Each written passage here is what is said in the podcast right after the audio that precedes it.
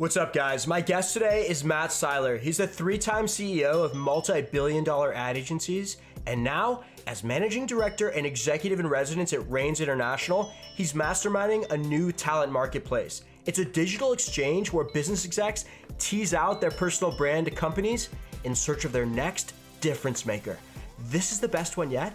Let's flip headhunting on its head.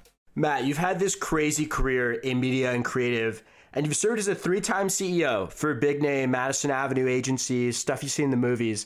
I want to learn how the industry shaped and morphed around you during your time as an advertising executive. Once upon a time, as in when I graduated from college and for the next number of years, there was just the agency. It was Madison Avenue and we were the agency. Clients didn't have marketing departments. They certainly didn't have advertising departments. So you worked directly with the product people on the client side, and we were very much an extension of who they were.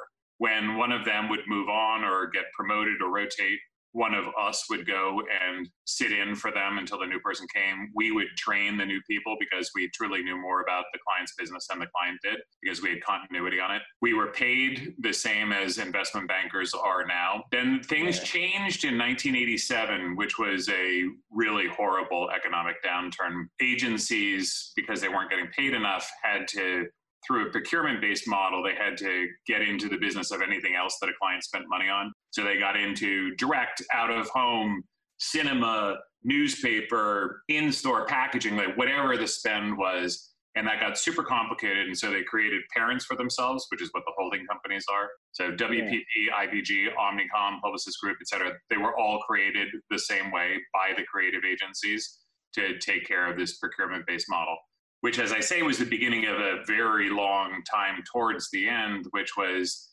not working on behalf of clients anymore, and instead working on behalf of shareholder, investor, et cetera. So Matt, I'd like to know why companies decided to take the marketing machine in-house. Why did they decide that we're not going to work with the madmen anymore? We're going to create our own storytelling division as part of our company. I'm a huge believer that one does what one's paid to do. We used to be paid to manage our clients' business. Our, our whole reason for being was their business success. From nineteen eighty-seven and for the next numbers of years, we got inwardly focused. It was not so much about our clients' success, it was about our own success. And then when we all went public, it became not just about our success, but about, again, our shareholders' success, our investors' success. And we kept getting farther and farther removed from our clients' business. And we were really fractionalized, really siloed. If you worked in direct marketing, you're not thinking about Procter and Gamble's business. You're thinking about direct marketing. If you do digital, you're not thinking about how to make the cash register ring. You're thinking about how do I sell more digital? And so at a certain point, it became very logical that clients would say, well, they're no longer looking after my business. Somebody's got to look after my business. Somebody's got to have my total business in mind. So I will start going internal. Matt, in twenty fourteen, in an interview, you mentioned how you used to be kind of gauged on how much of your clients' money you were spending in these media ventures, in these advertising partnerships, but you emphasized the importance of results-driven compensation. And kind of that's what should drive the interaction. How is that dynamic playing out, especially as advertising becomes more targeted and it's kind of easier to see the results that, you know, a certain project might deliver in the space?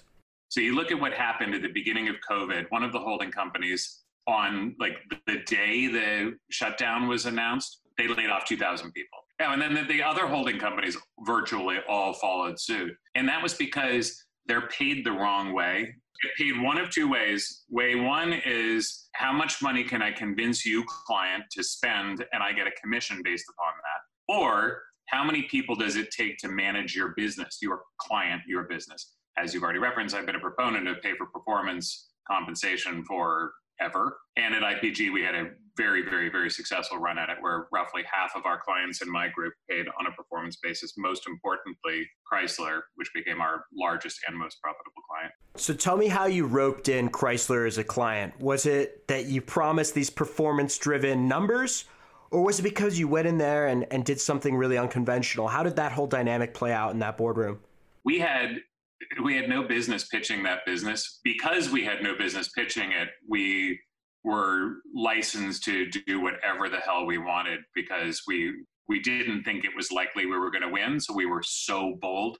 And we won the business in the pitch, which almost never happens. It was the most fun pitch I had worked on at to that point, and it may be still the most favorite, because there is a an old cartoon series that you will not have seen that's called Higglytown Heroes, and it's a bunch of animated animals, and every episode they uh, learn about somebody in Higglytown who performs a service that's invaluable for the town. So they go and they're with a nurse or with a firefighter or the librarian or whatever. And it has a jingle at the end, which is, um, and you, you can be a Higglytown hero just like them. I thought that this strategy that they were employing on RAM was really much like Higglytown Heroes, because it was the foundation of how the community worked. And so I thought, wow, that'd be really bold to present a marketing campaign around an American animated series to a, an Italian and French company with something as significant as a billion and a half dollar business. We opened up the meeting by playing Higglytown Heroes and reading from a hymnal. And then we showed them how we could take them from a number three to a number two share and do it for twenty percent fewer dollars than they were currently spending. And that is at the point that they said, well, if you can do that, you can have our business now. All of that's a very, very, very long-winded way of saying that what's going to happen on the other side of this revolution, I believe, you will now see a lot more performance-based compensation. You'll now see a lot more measure of what did you actually do? So R O I is going to become much more important.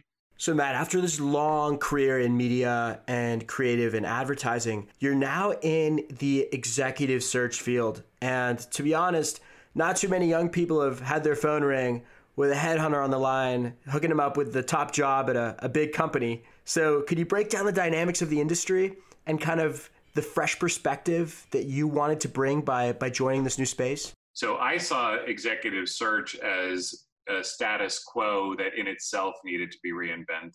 Executive search is great when you're the hiring organization because you've got professionals who have the ability to access the best talent for the specific need that you have. All good on that side for the most part. If you're a candidate, however, you're Michael and you've done this phenomenal podcast and everybody's looking for you, all good, but it's not exactly what you want. You really want to go do something that nobody has knocked on your door for. Heretofore, there hasn't been anybody that you could reach out to and say, hey, I'd like some help. I would like to pay you to have you guide me. I'd like to have you open some doors for me. I didn't understand why agenting was reserved to celebrity. YouTubers have them. You keep doing well, you'll have an agent. But I thought that there was a need to bring that agenting to the business world. That I thought that the fact that headhunters only represented one half of the equation, as in the hiring organization and not the individual, was something that needed to be fixed. So I was working on the launch of my own business, which I colloquially referred to as C A A for the rest of us. And I met my now partner, Dan Smith, who had just bought Raines International, which is a fifty-one-year-old search firm. And after months of talking to each other about what each of us was thinking, we decided to do it together. So this new marketplace you're starting, with each executive that enters into it, you help them find like this one term or phrase that really kind of encapsulates the unique energy and personality they bring to a business environment. You are the renovator, as it appears on the website. And I think a great way to unpack this concept is for you to tell us, why are you the renovator? Most of the agencies or companies that I've run were not performing anywhere near up to their capacity. And I love that. So I like taking fixed th- broken things and fix them. And so I try to get companies up to their expected delivery or hopefully exceed that expectation. Once that's done, once they're humming along, I'm really not that interested. I'm not, I'm not your guy for maintenance. So I've done that with several agencies and a company or two.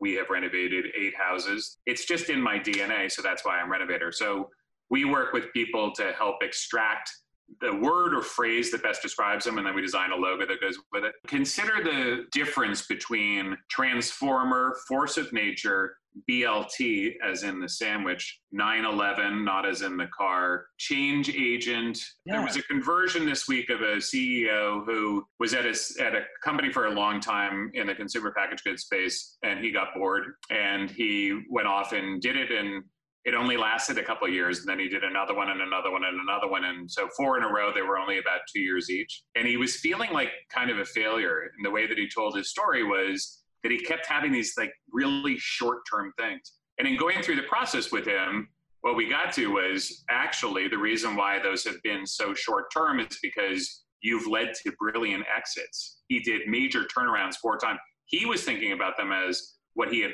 hoped for, which was a, a home where he would be for a long time.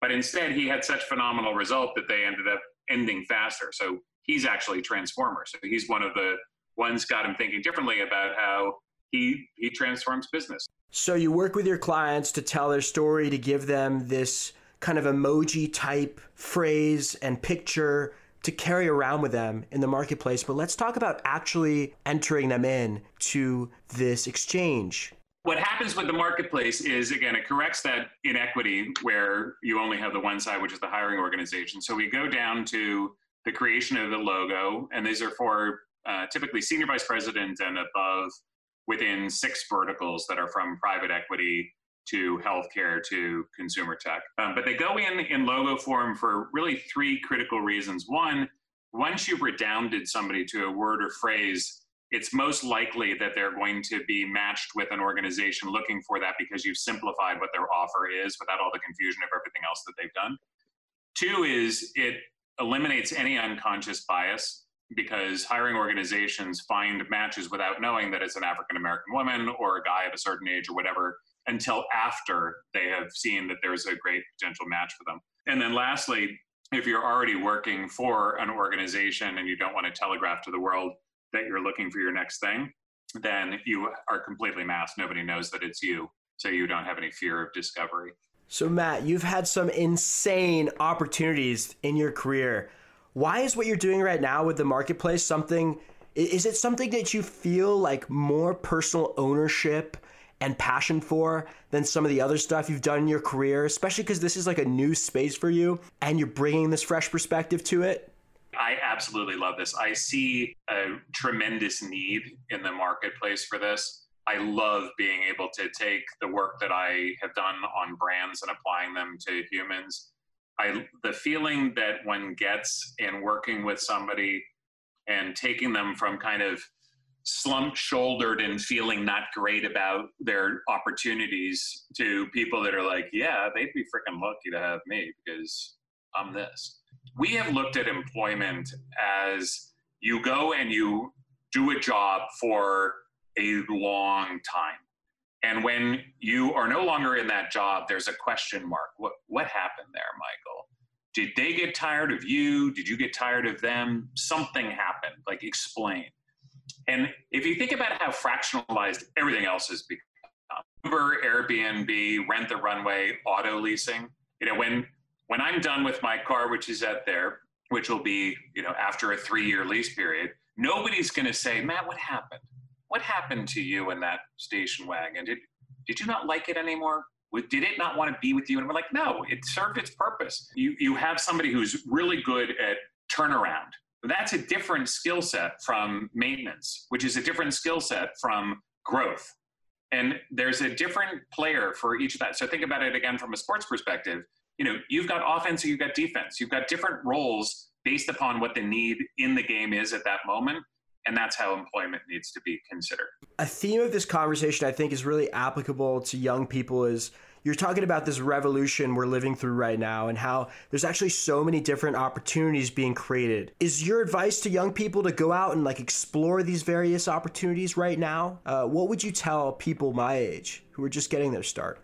I always say I love talking to college kids. I love going to campuses. Really pay attention to what's going on now because there is so much opportunity. Note what is changed for now versus what's changed for good and recognize the opportunity and the change for good part. I mean, this this is this is your moment. Ladies and gentlemen, that was Matt Seiler. He's the mastermind of the brand new Raines Talent Marketplace. You can check it out online. And if you ever thought business execs didn't have emojis, well, now they do. This one was hype. I'll be with you guys tomorrow.